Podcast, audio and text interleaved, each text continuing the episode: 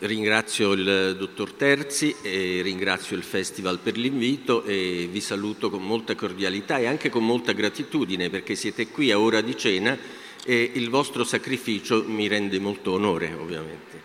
E premetto ci tengo a dirlo, che non farò l'apologia degli uomini d'onore, devo dire che non ho una grande simpatia per gli uomini d'onore, soprattutto nell'accezione che il termine oggi e cercherò poi nel corso della lezione di chiarire il perché e quello che intendo. Quando eh, il festival, invitandomi, mi ha assegnato questo tema, la mia prima reazione, ho detto uomini, è una parola, ho detto io, è una parola. E poi mi sono ricordato che nel Falstaff di Verdi, in quell'aria geniale sull'onore che scrive Boito, l'onore è proprio una parola. Comincio con questo, parto così. Falstaff che chiede a due servi, a Bardolfo e Pistola, di portare due lettere, di fargli da mezzani a due allegre comari, e uno dei due servi dice che non lo può fare per ragioni di onore, ovviamente tutto c'entra fuorché l'onore in quel caso, e Falstaff parte con quell'aria meravigliosa dove dice il vostro onore. E ma che onore, che onore, che onore, che ciancia, che baia, può l'onore riempirvi la pancia? No. Può l'onore rimettervi uno stinco? Non può. Né un piede? No. Né un dito? No. Né un cappello? No. L'onore non è un chirurgo. Che è dunque una parola? Che c'è in questa parola?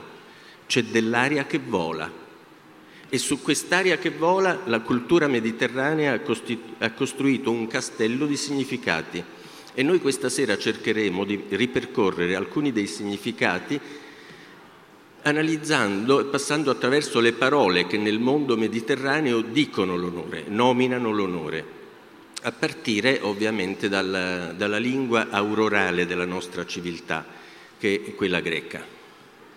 In fondo alla domanda di Falstaff ha già risposto in un certo senso molto in anticipo Ulisse.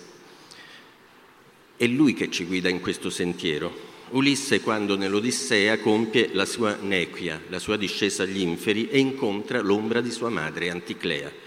Ulisse chiede a sua madre che cosa ne è del suo onore, dice dimmi, dimmi di mio padre e del figlio che ho lasciato laggiù.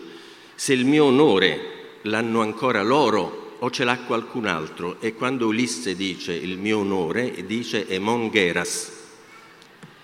E Anticlea, la madre Augusta, Potnia Meter la chiama Ulisse, lo rassicura sulla fedeltà di Penelope e quindi dice stai tranquillo su quel piano. E poi gli dice nessuno ha il tuo bel titolo d'onore, Calon Geras, ma Telemaco amministra i tuoi possedimenti e qui usa ancora un altro termine, i temenea.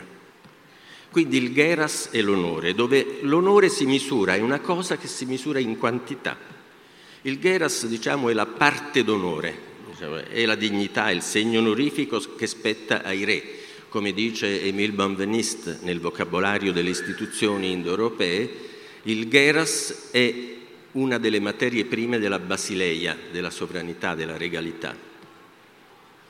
Diciamo il segno onorifico che spetta ai re o ai grandi, esattamente come la schiava che Achille e Agamennone si contendono nell'Iliade, che è parte costitutiva della dignità sia dell'uno che dell'altro, è parte costitutiva della loro reputazione.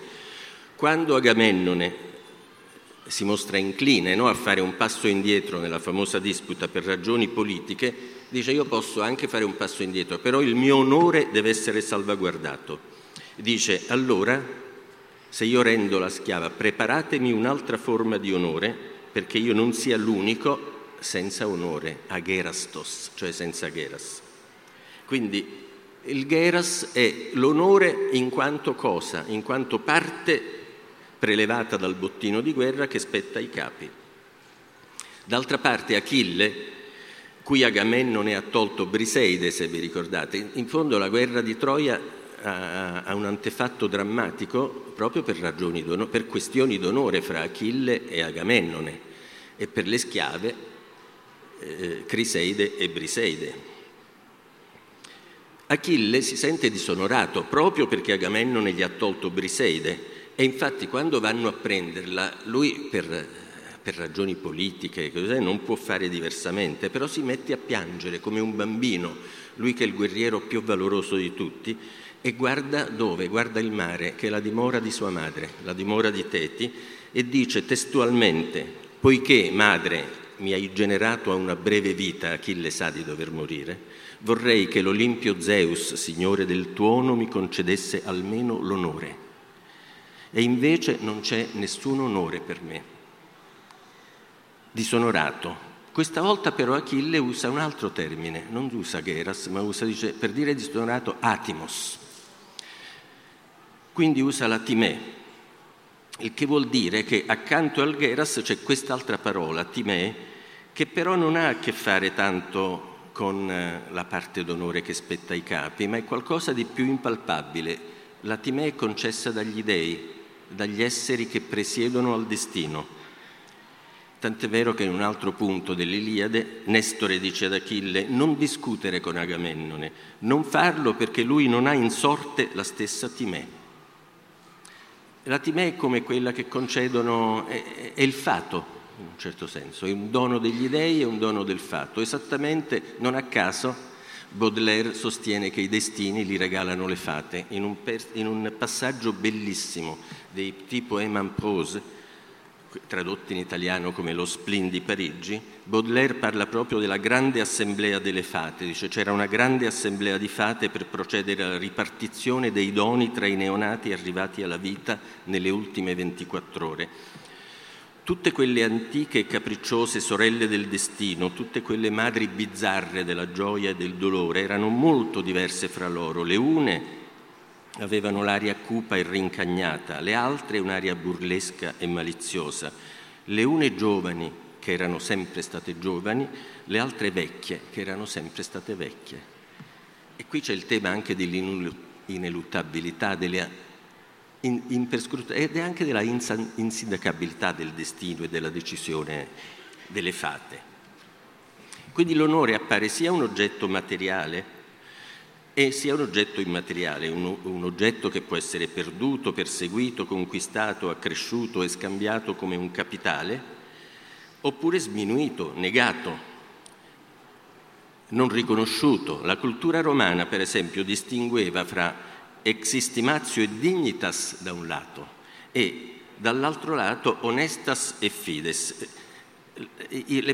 Coppie, la prima coppia era di fatto un capitale pubblico, la stima e la dignità degli altri. Onestas e fides erano un, quello che noi oggi definiremo un patrimonio morale. Questa distinzione viene riassunta in una maniera molto bella da Schopenhauer nei Parerga e Paralipomena, quando dice l'onore oggettivamente è l'opinione che gli altri hanno del nostro valore, soggettivamente è il nostro timore di tale opinione. Quindi sono implicate, come vedete, più sfere, quella dell'identità personale, quella dello status e quella della morale.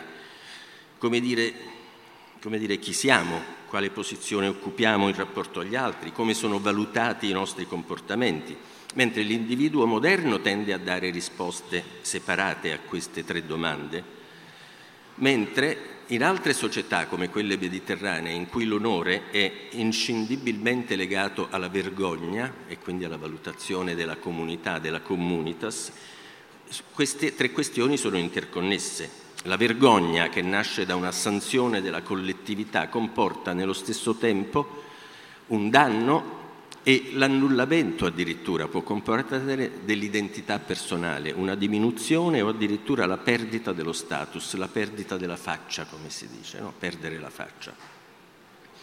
E questo è vero in particolare nelle culture tradizionali europee e mediterranee. L'onore è una delle costanti che attraversano la cultura, le culture, sono sempre plurali, del Mediterraneo declinato variamente in maniere molto diverse, però è una costante che ritroviamo. Su questo tutti gli antropologi e i sociologi che hanno studiato il Mediterraneo a partire dalla prima metà del Novecento, Banfield prima di tutti, sono concordi su questo, da, da Banfield a Pitt Rivers. E dicevo, in queste culture il sentimento della vergogna è particolarmente spiccato. Nelle, in queste società e, e, in parte qui comincio a, ad associare alle culture popolari anche le culture criminali, attraverso l'onore l'individuo identifica se stesso come membro del gruppo che a sua volta conferisce all'individuo il posto che merita attribuendogli un determinato valore attraverso uno specifico mezzo di comunicazione, cioè l'opinione pubblica e ovviamente attraverso un sistema di sanzioni che sono varie, che vanno dalla messa al bando della persona che non ha onore attraverso rituali infamanti, fino a forme più blande di sanzione come la cosiddetta sanzione del ridicolo. In questi rituali sanzionatori il corpo ha un ruolo essenziale perché il corpo diventa una misura, del, eh, c'è una simbologia del corpo come portatore dell'onore o del disonore e quindi il corpo diventa un display. Non a caso in molte culture, in questa misurazione anatomica dell'onore, la testa ha un ruolo fondamentale, in particolare alcune parti della testa, la fronte oppure il volto, perdere la faccia, come dicevano, espressioni come oppure salvare la faccia, come diciamo noi e non a caso la perdita dell'onore maschile ha il suo contrassegno infamante in un altro attributo che riguarda la fronte, come sapete, cioè le corna. Non a caso esistevano in tutta Europa rituali di spregio, rituali assolutamente infamanti dei mariti traditi, che vanno dagli charivari francesi, la parola charivari è un'alterazione del latino medievale, caravaritum, tradotta in italiano popolare come capra marito, è già abbastanza eloquente, che viene con ogni probabilità dal greco carevasia, cioè mal di testa, fino al lancio degli agrumi, cui i mariti traditi venivano fatti oggetto il giorno di San Martino, che era, e è tuttora, la festa dei cornuti. Tant'è vero che nella Roma tradizionale il giorno di San Martino davanti alle case degli uomini traditi si, costruivano degli archi infiorati con bigliettini anche di dileggio perché si riteneva che l'uomo tradito non sarebbe riuscito a passare attraverso l'arco perché sarebbe stato impedito dalle sue appendici frontali. Fino a pochissimo in un paese della provincia romana, Rocca Canterano, e anche in altri paesi laziali, uomini di ogni età appunto ci sono ogni, una processione di uomini con il capo addobbato di corna vere e finte di animali, di animali anche di corna iperboliche, perfino di alci, quindi con grandissime ramificazioni, capre e caproni, e sfilavano eh, nel dileggio generale per le vie del paese. Questa tradizione molto probabilmente, così disonorevole, deriva dagli amori adulterini di Marte, di cui secondo molti eh, Martino è diminutivo, e Venere che vengono sorpresi da Vulcano, che è marito di Venere. Che cosa fa? Vulcano ingabbia i due adulteri e li porta davanti al consesso degli dei. E gli dei cosa fanno? Invece che sanzionare il comportamento degli adulteri, ridono di Vulcano perché è cornuto. Quindi è quello che oggi diremmo cornuto e bazziato il povero Vulcano perché gli dei dell'Olimpo in realtà non si comportano molto bene, come se diciamo che questa lesione dell'onore avesse un contrassegno anatomico preciso rottura, che comporta la rottura della integrità corporea e l'integrità corporea diventa il corrispettivo visibile dell'integrità morale, dell'integrità interiore. La perdita della faccia o la faccia tagliata che corrisponde a quello che sul piano della legalità statuale è la perdita dei diritti civili. Un uomo senza onore, insomma, nelle società mediterranee, antiche e moderne, è un mezzo uomo, come dice Don Mariano Arena, il capo mafia del giorno della civetta di Sciascia, vi ricordate quando dice io divido l'umanità in cinque categorie, ci sono gli uomini veri, i mezzi uomini, gli uominicchi, poi mi scusi i ruffiani e in ultimo, come se non ci fossero, i qua qua qua. E lui poi continua, dice che gli uomini veri sono pochissimi, i mezzi uomini molto pochi, gli uominicchi molto di più e poi così via. Ecco perché sono diffusi così universalmente i rituali di offesa e di riparazione pubblica nell'onore. Proprio perché c'è un'offesa, c'è una lesione dell'identità, ci sono anche dei rituali di riparazione pubbliche per un verso le antiche giostre e tornei, le faide, oltre a quel particolarissimo tipo di difesa dell'onore che nell'epoca moderna assumerà la forma del duello. Il duello era questo. Per esempio le sfide a duello collezionate da D'Artagnan al suo arrivo a Parigi, quando giovane guascone impetuosissimo arriva a Parigi, sono esattamente un punto d'onore, la difesa del, di un punto d'onore, come lo è nel Cinquecento, all'inizio del Cinquecento, per gli italiani la disfida di Barletta, no? la famosa disfida del 13 febbraio del 1503. Perché?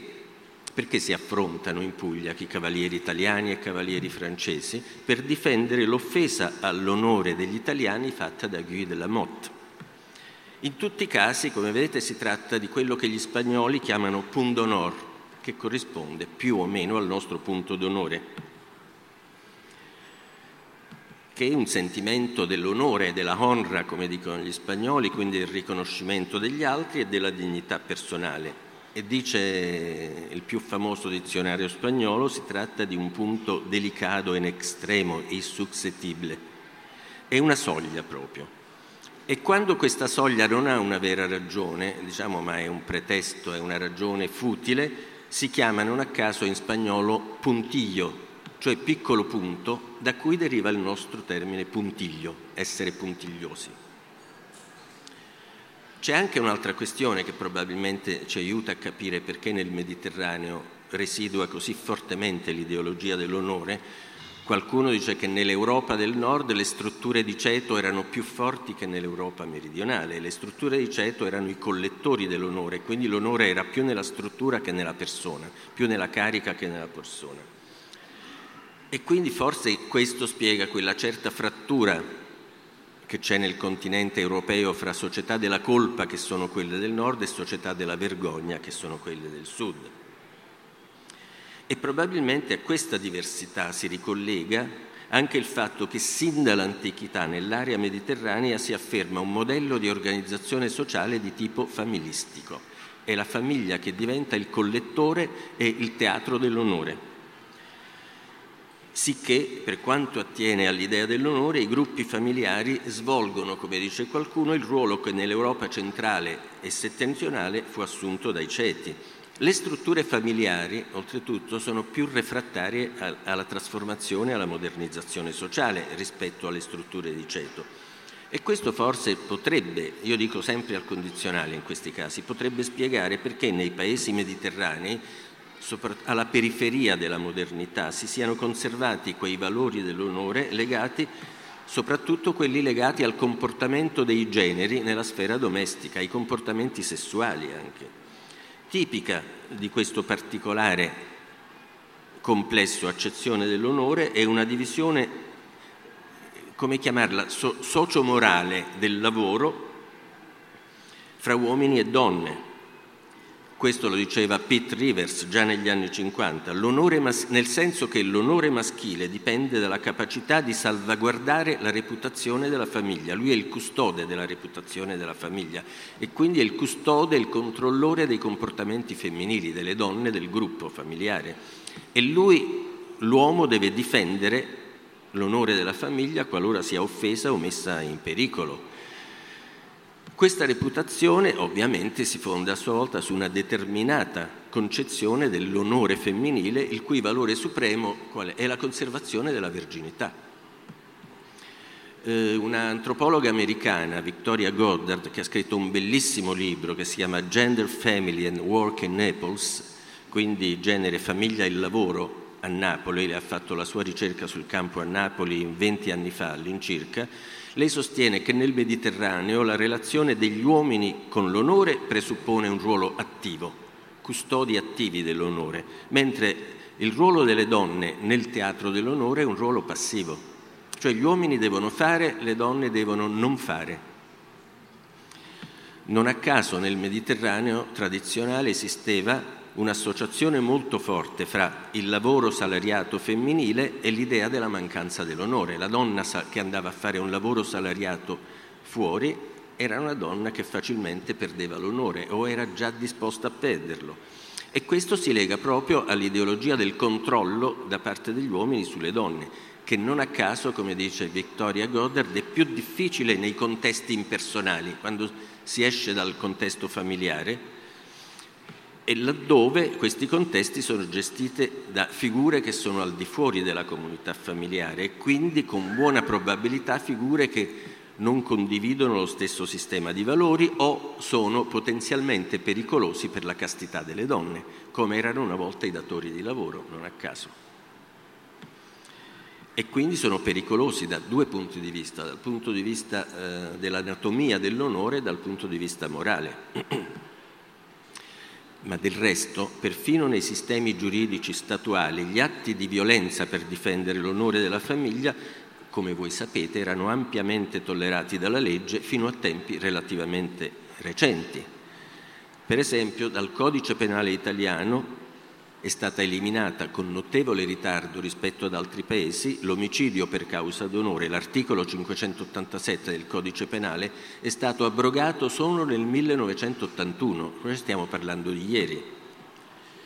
Sia l'omicidio che l'infanticidio per chi non lo ricorda, io vi leggo come recita il codice penale italiano, questa norma abrogata. Articolo 587. Chiunque cagiona la morte del coniuge, della figlia o della sorella, vedete già la tipologia, nell'atto in cui ne scopre l'illegittima relazione carnale o nello stato d'ira, e nello stato d'ira determinato dall'offesa recata all'onor suo o della famiglia, è punito con la reclusione da 3 a 7 anni, cioè niente. Un omicidio e per le lesioni la pena derivava, eh, era ancora ridotta. È una cosa che stupisce forse ancora di più che un articolo analogo regolava e prevedeva circostanze attenuanti per l'infanticidio per causa d'onore. L'infanticidio per causa d'onore era punito con pochissimi anni di reclusione, sia che fosse l'uomo a commetterlo, ma perfino se fosse stata la madre, la donna a commetterlo. Questo è, ancora più interessante. Il che vuol dire, questo c'è una bra- giovane giurista dell'Università di Padova che si chiama Laura Zanellato che ha, un, eh, ha fatto la sua tesi di dottorato e ha scritto un testo molto bello su questo. Lei sostiene se la maternità in fondo viene tutelata solo in quanto si realizza all'interno del vincolo coniugale, al di fuori di tale cornice, se si realizza fuori, ne viene giustificato l'affievolimento anche del preteso e cosiddetto istinto materno. Diciamo se la società, qui cito proprio Laura Zanellato, affida primario rilievo ai valori del pudore e dell'onestà, l'infanticidio verrà sì punito, ma sarà la società stessa a quel punto ad accollarsi parte della responsabilità di alcuni delitti, alla faccia della certezza del diritto, potremmo dire. A questo particolare rilievo assunto dalle questioni d'onore fa da corollario il senso della vergogna, che è molto forte, tanto che alcuni studiosi, antropologi e sociologi tendono a caratterizzare le società mediterranee nel loro complesso attraverso il binomio proprio onore-vergogna, contrapponendole, come dicevo prima, a quelle nordiche, soprattutto di area protestante, che sarebbero le società della colpa. E in questo caso questo succede anche perché le strategie matrimoniali nel Mediterraneo attribuiscono alla verginità il ruolo di un capitale simbolico, di un mezzo di scambio che molto spesso diventa strumento di mobilità sociale ed economica. È un vero e proprio capitale, non, tanto, non tanto simbolico come dicono gli, gli antropologi anglosassoni, ma un capitale vero e proprio, anche con un contenuto economico molto preciso. Quindi, come vedete, stiamo, stiamo girando intorno alla questione, alla simbolica della virilità e di quello che un uomo deve fare. Non a caso nelle società ispaniche, che da questo punto di vista sono eh, quelle meglio studiate, l'onore è sempre strettamente connesso alla virilità, anche in senso anatomico. Eh, un grande critico letterario come Tierno Galvan parlava di una fede nella virilità quasi religiosa e che si fonda su una tassonomia rigorosa, su un sistema di classificazione che distingue chi è muy hombre, cioè davvero uomo, da chi è muy macho, che è diverso da muy hombre, molto virile, da chi è mucho hombre, cioè molto uomo, che è il massimo. All'opposto c'è quello che in spagnolo si chiama flojo, cioè il fiacco, ozioso, floscio, che è lo stesso termine che in spagnolo si usa per usare una batteria scarica o uno strumento inadatto all'uso, lo che non serve, dicono gli spagnoli. Quindi l'onore mediterraneo, come vedete, non ha nulla a che fare con qualità morali come la bontà, ma casomai con quello che i greci chiamavano e chiamano tuttora filotimo, stima di sé, una sorta di diritto all'orgoglio che è molto vicino a quello che gli spagnoli chiamano honra e anche in parte all'italiano onore e rispetto in questi contesti, cioè un'immagine di sé che si riflette nell'ammirazione, nell'approvazione e nel timore degli altri. In questo senso Ulisse è il prototipo dell'uomo d'onore mediterraneo. Non è certo un buono Ulisse, lo sapete, è, è, un, è un furbastro, un uomo pieno di metis, ma è anche un imbroglione all'occorrenza, qualche volta anche ladro, qualche volta assassino. Eh, oggi a Fahrenheit dicevo in fondo Ulisse è uno che va a rubare perfino le, le ricotte a un produttore a chilometro zero come Polifemo, è un globalizzatore. Però le sue azioni raggiungono lo scopo, cioè la difesa dell'onore familiare, quella cosa che gli sta tanto a cuore, la prima cosa che quando scende agli inferi chiede all'ombra di sua madre. Quindi è questo nesso onore-virilità. Se vuole incominciare a scrivere, mi chiamo Tommaso Buscetta e sono un uomo d'onore, questo dice Buscetta a Falcone nel loro primo dialogo. Cosa peraltro assolutamente contestata da Totorina, che sostiene che Buscetta non è affatto un uomo d'onore. Lui dice, infatti, Rina parla di se stesso come, dice io ho fatto tutto quello che ho fatto per campare la famiglia e ha sempre professato un'assoluta devozione a moglie e figli. Mai tradimenti, dice lui, non ci devono essere amanti e se proprio la carne è debolissima non si deve assolutamente sapere e la famiglia non si mette in discussione. Non a caso Rina si rifiutò di incontrare Buscetta sostenendo che Buscetta non era un uomo d'onore. E perché? Perché aveva avuto tre mogli. Quindi mi chiedo, in base a questa logica, quasi nessuno è un uomo d'onore, come Bruto e Cassio. Non è un caso che nella società criminale che mutua molti di questi valori della società mediterranea, anche se li stravolge, perché non bisogna pensare che società criminale e cultura popolare siano la stessa cosa. La cultura criminale usa certi valori della cultura popolare che le sono contigui, però poi ne fa un altro uso e diciamo che la cultura criminale sta alla cultura popolare come una costruzione abusiva, una sopraelevazione abusiva sta a una costruzione legale, legittima.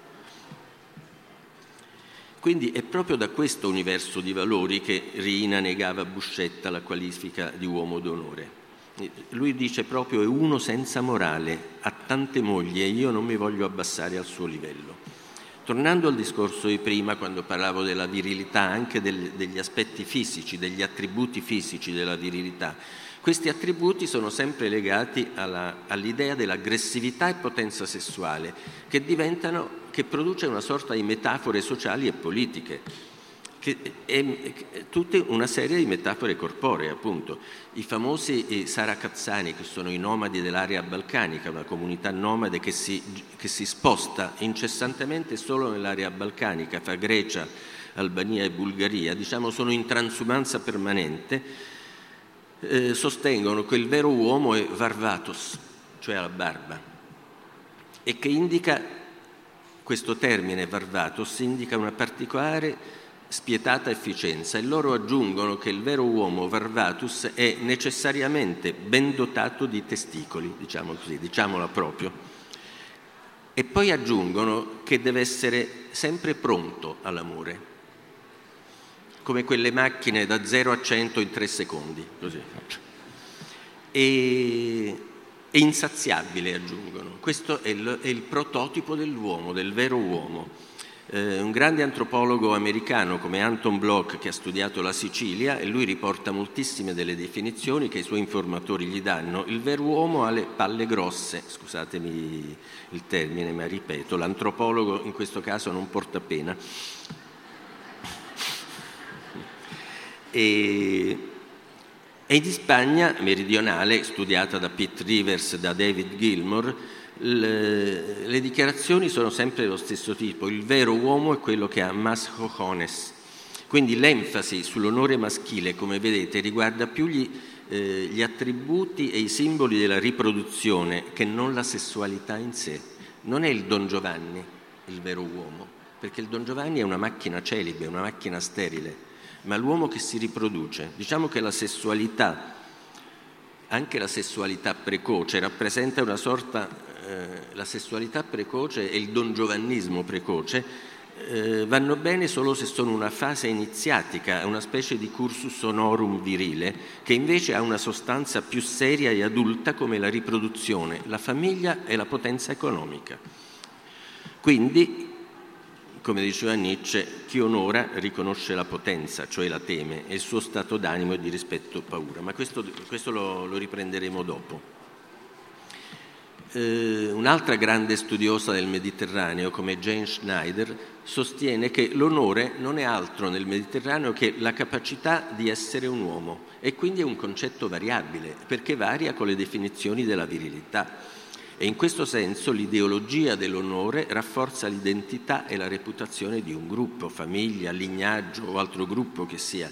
Lo stesso termine famiglia, voi sapete, ha una significazione estremamente variabile perché la famiglia consanguinea dà la parola, la metafora è, è, è, di questo tipo, è familistica, ma già la famiglia criminale è una cosa completamente diversa, però il termine usato è lo stesso, è famiglia. Il lessico della parentela e della consanguinità viene usato per parlare di relazioni che non sono di parentela, di consanguinità.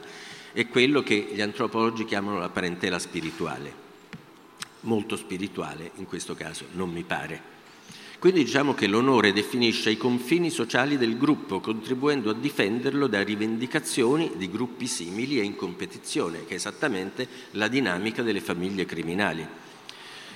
Diciamo che se la sessualità è uno degli idiomi, dei linguaggi dell'onore, questo, l'onore riguarda soprattutto quindi l'interpretazione di un ruolo sociale ed è sempre legato al reperimento di risorse economiche perché è più facile, avendo risorse economiche, mantenere la famiglia e conservare il controllo sulla fedeltà delle donne e sulla fedeltà del seguito, dei clientes, degli accoliti, dei picciotti nel caso della criminalità. Se la famiglia è povera è tutto un discorso. Senza denaro L'onore non è altro che una malattia, questo lo scrive Jean Racine nel 1668 e molto più di recente gli fa eco inconsapevole Totorina quando dice senza piccioli e rispetto sei il nulla mischiato al niente. In Andalusia l'onore si identifica anche con l'ombria, ombria da ombre, uomo, e riguarda anche lì soprattutto il coraggio fisico e morale, qualcosa di simile alla nozione sarda di valentia.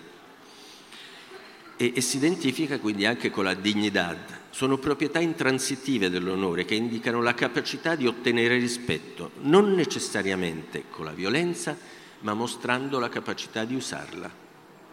È un po' qualcosa che fa pensare all'idea obesiana dello stato di natura non è guerra necessariamente, ma niente assicura che ci sia la pace. No, Hobbes nel primo libro del Leviatano paragona lo stato di natura, dice per capirlo bene bisogna avere, è molto simile alla natura di, una, di un cielo procelloso, niente assicura, non è certo che pioverà, ma può farlo continuamente da un momento all'altro, nulla lo vieta.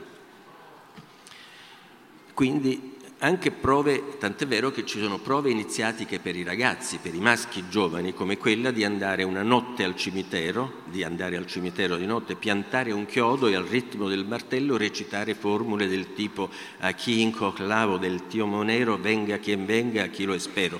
Cioè qui pianto un chiodo di fronte ai morti, agli spiriti, venga chi vuole, venga chi venga, io lo aspetto qua. E quindi l'ombria vale erga omnes, pericoli naturali e soprannaturali. Non a caso è proprio la Spagna che partorisce un mito come quello di Don Juan, di Don Giovanni, e che non ha paura, invita a cena un morto e quando il morto si presenta non ha paura, esattamente, siamo nella stessa area. Don Giovanni non a caso è il burlador de Seviglia.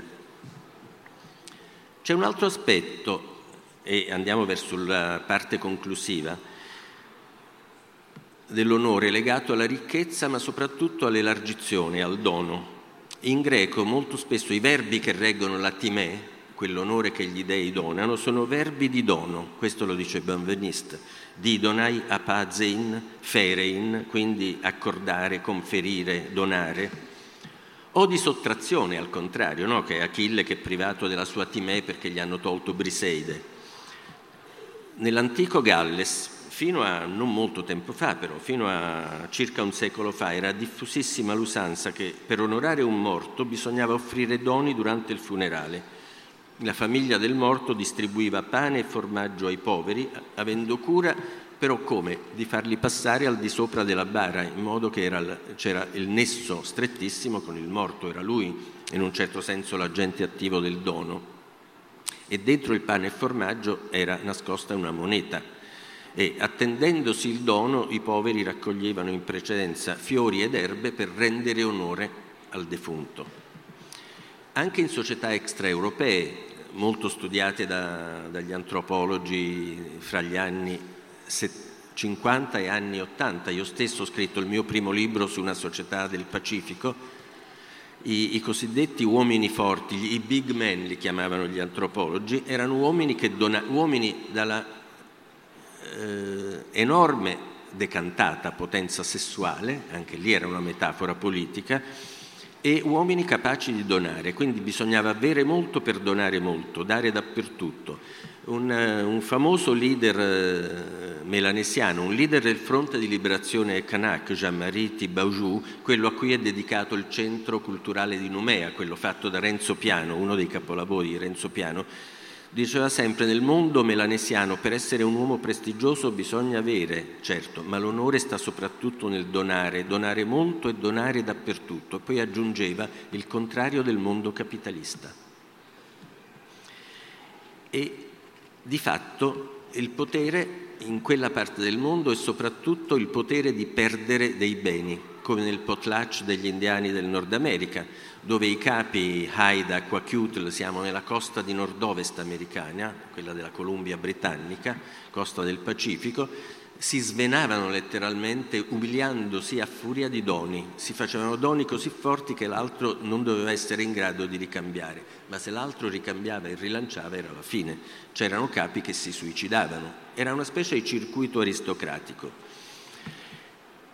E non a caso il grido rituale anche nell'Europa eh, ancien regime, il grido rituale di largesse scandiva proprio spesso i movimenti della folla che durante i festeggiamenti pubblici si precipitava a raccogliere i doni dei signori.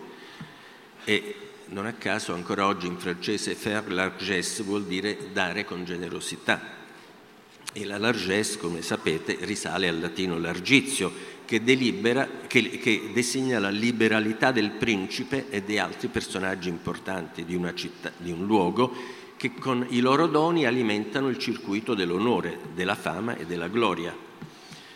Quindi coloro che dimostrano di avere la facoltà di aumentare la prosperità generale e nel contempo aumentano il loro onore, la loro autorità e il loro potere.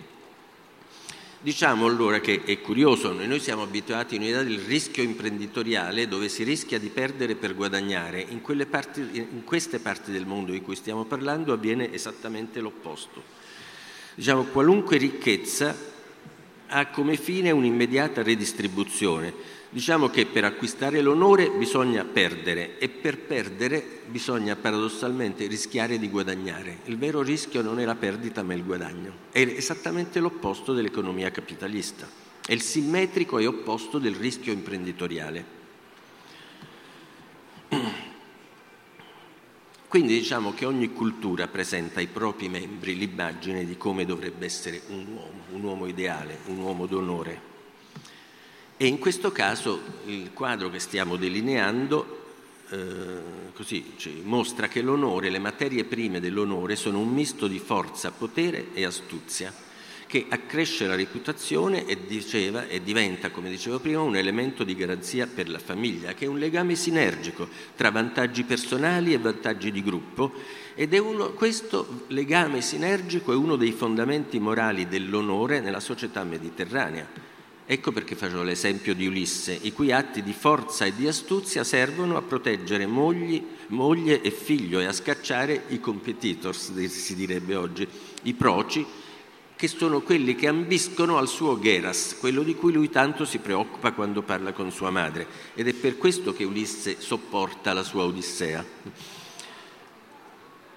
Mutatis mutandis qualcosa avviene in tutte le forme di teatro popolare dell'Europa mediterranea, canto e teatro popolare, dalla sceneggiata napoletana, famosa che non a caso è uno dei generi di maggior successo fra 8 e 900 nella Napoli tradizionale, che erano tutti fondati su questo nesso onore, vergogna, onore vergogna, sempre vergogna, mai la colpa. E il carattere tragico dei personaggi della sceneggiata, dei maschi della sceneggiata, stava nella inconciliabilità del loro codice, del codice della comunità, rispetto al codice dello Stato, cioè fra la legge dell'onore e la legge dei tribunali. L'uomo d'onore in quei contesti è condannato in partenza dal, proprio dalla sua impossibilità, perché lui non si può sottrarre alle regole del suo mondo e le regole del suo mondo lo condannano a scegliere fra il carcere e la morte, tra la perdita dell'integrità civile e la perdita dell'identità comunitaria, cioè il disonore. E non c'è dubbio, l'uomo d'onore mediterraneo in quei contesti sceglieva la legge della comunità. Ancora oggi per questo è così difficile venire a capo delle culture criminali, perché in parte si fondono su una cultura che non è semplicemente mancanza di cultura, ma è una cultura altra, antagonistica rispetto a quella statuale e anche i sistemi di valori sono completamente diversi. Parlavo anche del canto. In tutte le culture mediterranee tradizionali ci sono dei dispositivi cerimoniali istituzionalizzati, che sono dispositivi di carattere performativo, in cui i codici della virilità vengono rielaborati e celebrati attraverso il canto e spesso con una sovrapposizione modellizzante fra realtà e finzione. Quella che a noi sembra fiction rimodella e ribadisce continuamente la realtà. Questo, ripeto, va dalla sceneggiata e da, da una certa canzone napoletana fino al rebetico greco, pensate al rebetico greco, no? dove eh, il, il, personaggio chiave, un po' il corrispettivo dell'uomo d'onore, del guappo, nel rebettico greco si chiama manga, dice ho infilato la giacca, dice una canzone solo da un braccio, tanto per provare il vezzo di essere un manga. È curioso che nella sceneggiata napoletana gli uomini d'onore cantavano un tipo di canzone particolare che si chiamava canzone di giacca, esattamente con lo stesso simbolismo. E, e pensate anche come questa ideologia sia forte nel, nella, nella cultura flamenca, nel cante hondo ma si riflette perfino nella poetica di un autore, di un grande poeta come Garcia Lorca. Pensate a, a drammi come Bodas de Sangre, Nozze di Sangue, La casa di Bernarda Alba, eh, Dogna Rosita la soltera, Odio, Isolamento della donna, Mito dell'onore, Vergogna della sterilità, Inferiorità della zitella. Nel teatro di Lorca queste cose le troviamo tutte. Diciamo che queste poetiche, della, il Poetics of Manhood, le ha chiamate così Michael Herzfeld, un antropologo americano che insegna attualmente ad Harvard ed è uno dei più grandi studiosi dell'onore nella società mediterranea. Eh, poco più di un mese fa è uscito su Repubblica un mio dialogo con Herzfeld che, fatto, che, che mi ha fatto arrivare molte lettere di insulti, perché lì Herzfeld fa, arriva a fare un, con un esercizio di relativismo culturale estremo arriva quasi a dire che non si può parlare di criminalità in certi casi, io non lo penso, fra l'altro non ero d'accordo con lui, ma molti lettori se la sono presa con me in ogni caso. Lui parla proprio di poetiche della virilità e ripeto, personalmente non le trovo neanche troppo poetiche, hanno proprio spesso la funzione di una riconferma dei valori comunitari e l'interpretazione che offrono dei valori comunitari ha valore paradigmatico, cioè diventa interpretazione autentica. La sceneggiata napoletana è un esempio perfetto di poetic manhood. ma proprio perché il protagonista, come dicevamo prima, è il classico uomo d'onore mediterraneo. Non è buono, assolutamente, però è buono a fare l'uomo, esattamente come, come dice Pete Rivers. E, e, e, e si riflette in lui questa idea performativa dell'onore che ha come dicevamo, una sua misura pubblica, per cui gli altri possono valutare l'adeguatezza della sua interpretazione del ruolo maschile, se si comporta come si deve comportare un maschio adulto oppure no. E come dicevo prima, essere valutata positivamente dalla comunità non è mai la, l'astratta bontà, è meno che meno il rifiuto della violenza, bensì l'efficienza nell'eseguire i comandi del nomos comunitario, cioè in ultima istanza l'onore dell'uomo si misura sulla sua produttività, che è insieme reale e metaforica, e che le, questa produttività legittima la sua illegalità, che è una violenza di servizio. Lui è il braccio violento della legge comunitaria, però in quella legge comunitaria ci credono tutti.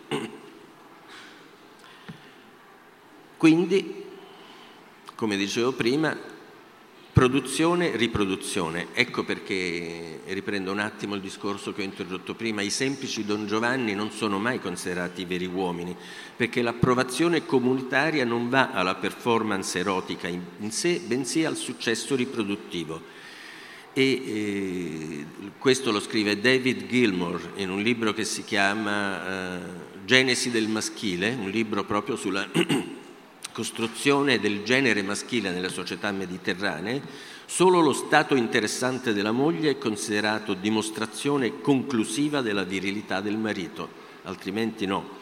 Quindi dovere dell'uomo vero è creare, sostenere e proteggere i membri del gruppo familiare e questo ha dei riscontri anche in società molto lontane, sempre delle società melanesiane di cui parlavo prima, che sono società estremamente fallocentriche, iperbolicamente fallocentriche, un vero uomo deve avere almeno quattro figli e i big men devono avere molte mogli e da ciascuna devono avere almeno quattro figli. Pensate che, che crescita esponenziale nessuno di noi, credo, quasi nessuno sarebbe un vero uomo in Melanesia, ma ci considererebbero quello che loro chiamano, quando oppongono al big man, il rubbish man, cioè uomo spazzatura.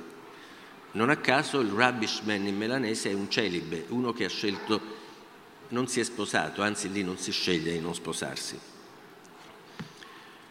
E diciamo che questo rispetto dei codici della famiglia e della maternità, torno sul Mediterraneo, è è tale che, anche nel teatro popolare, se un uomo d'onore si innamora di un'altra persona deve assolutamente rinunciare al suo amore, al suo desiderio, proprio sull'altare di una superiore esigenza di unità del gruppo familiare e della comunità che sta intorno al gruppo familiare. Vi ricordate l'esempio che facevo prima di Totorina, ma nel padrino Don Vito Corleone, Marlon Brando, chiede eh, ad Al Martino se lui sta, sta, con la famiglia, se, se, passa molto tempo con la famiglia, e lui dice sì, certo, Don Corleone, lui dice bravo, perché un uomo che sta troppo poco con la famiglia non sarà mai un vero uomo d'onore. Quindi, come vedete, la posta di queste prove è la perdita dell'identità stessa e, e con la perdita dell'identità c'è una sorta di ritorno verso il polo materno ed è proprio è questa la, l'oscillazione della produzione e della riproduzione del maschile. Da una parte la produzione, la messa in scena della virilità, dall'altra il pericolo, il ritorno simbolico verso il, popo, il, verso il polo materno. E questo proprio è il dramma della virilità in un contesto dove non è sempre facile generare codici che stabiliscano un confine netto e invalicabile fra il mondo degli uomini e il mondo delle donne e quindi dove l'uomo deve continuamente riconquistare questa sua autonomia anche violenta rispetto al mondo femminile. La paura che l'uomo possa, possa cadere sotto il dominio femminile è un tema ideologico ricorrente, una sorta di basso ostinato dell'immaginario mediterraneo una regressione all'utero, cioè non quella di Woody Allen, che se vi ricordate dice a un certo momento una battuta folgorante, ogni tanto sono preso da una voglia di tornare nell'utero di chiunque, aggiunge. Ma non è questo. Nel Mediterraneo non va così, perché Questa regressione sovvertirebbe l'ordine delle relazioni familiari e il fondamento formale della virilità, quindi l'intera impalcatura sociale e morale. Diciamo che l'indipendenza dalle donne è il prerequisito della virilità. Diversamente la figura della moglie finirebbe per confondersi con quella della madre facendo venire meno quell'articolazione fra, ruoli, fra, i ruoli femminili, fra i due ruoli femminili su cui si fonda l'ordine comunitario, che esige una separatezza contiguità nello stesso tempo fra sfera maschile e sfera femminile, ma pretende una medesima separatezza, contiguità fra il ruolo della donna e il ruolo della madre. Ecco perché nella società mediterranea tradizionale, nel teatro popolare, nella canzone sia greca che italiana che spagnola, la madre è sempre Rinni e Madonna insieme. Eh, la mater lacrimosa, la dura madre mediterranea, la Demetra in lutto, come la chiamava Ezra Pound, resta tuttavia poi il giudice implacabile delle altre donne, proprio in quanto sacerdotessa dei riti di riproduzione del maschile, la madre insegna tenacia e dedizione alle femmine, orgoglio fallico e aggressività ai maschi. E questo ci fa capire, e chiudo adesso, e, e giustifico anche la mia dichiarazione iniziale, non sono venuto a fare un'apologia degli uomini di onore, anzi tutto il contrario, e chiudo con una bellissima frase di Nietzsche, inumano troppo umano, l'amore desidera, la paura evita, da ciò dipende che non si possa essere insieme amati e onorati dalla stessa persona, almeno non nello stesso spazio di tempo giacché chi onora riconosce la potenza, cioè la teme, il suo stato d'animo è di rispetto paura. L'amore invece non riconosce alcuna potenza, nulla che separi, che distingua, che sopraordini o subordini. Poiché esso non onora, gli uomini avidi di onori sono in segreto o apertamente restii ad essere amati. Ecco perché io credo che sia meglio non essere uomini di onore, essere piuttosto uomini d'amore. Vi ringrazio.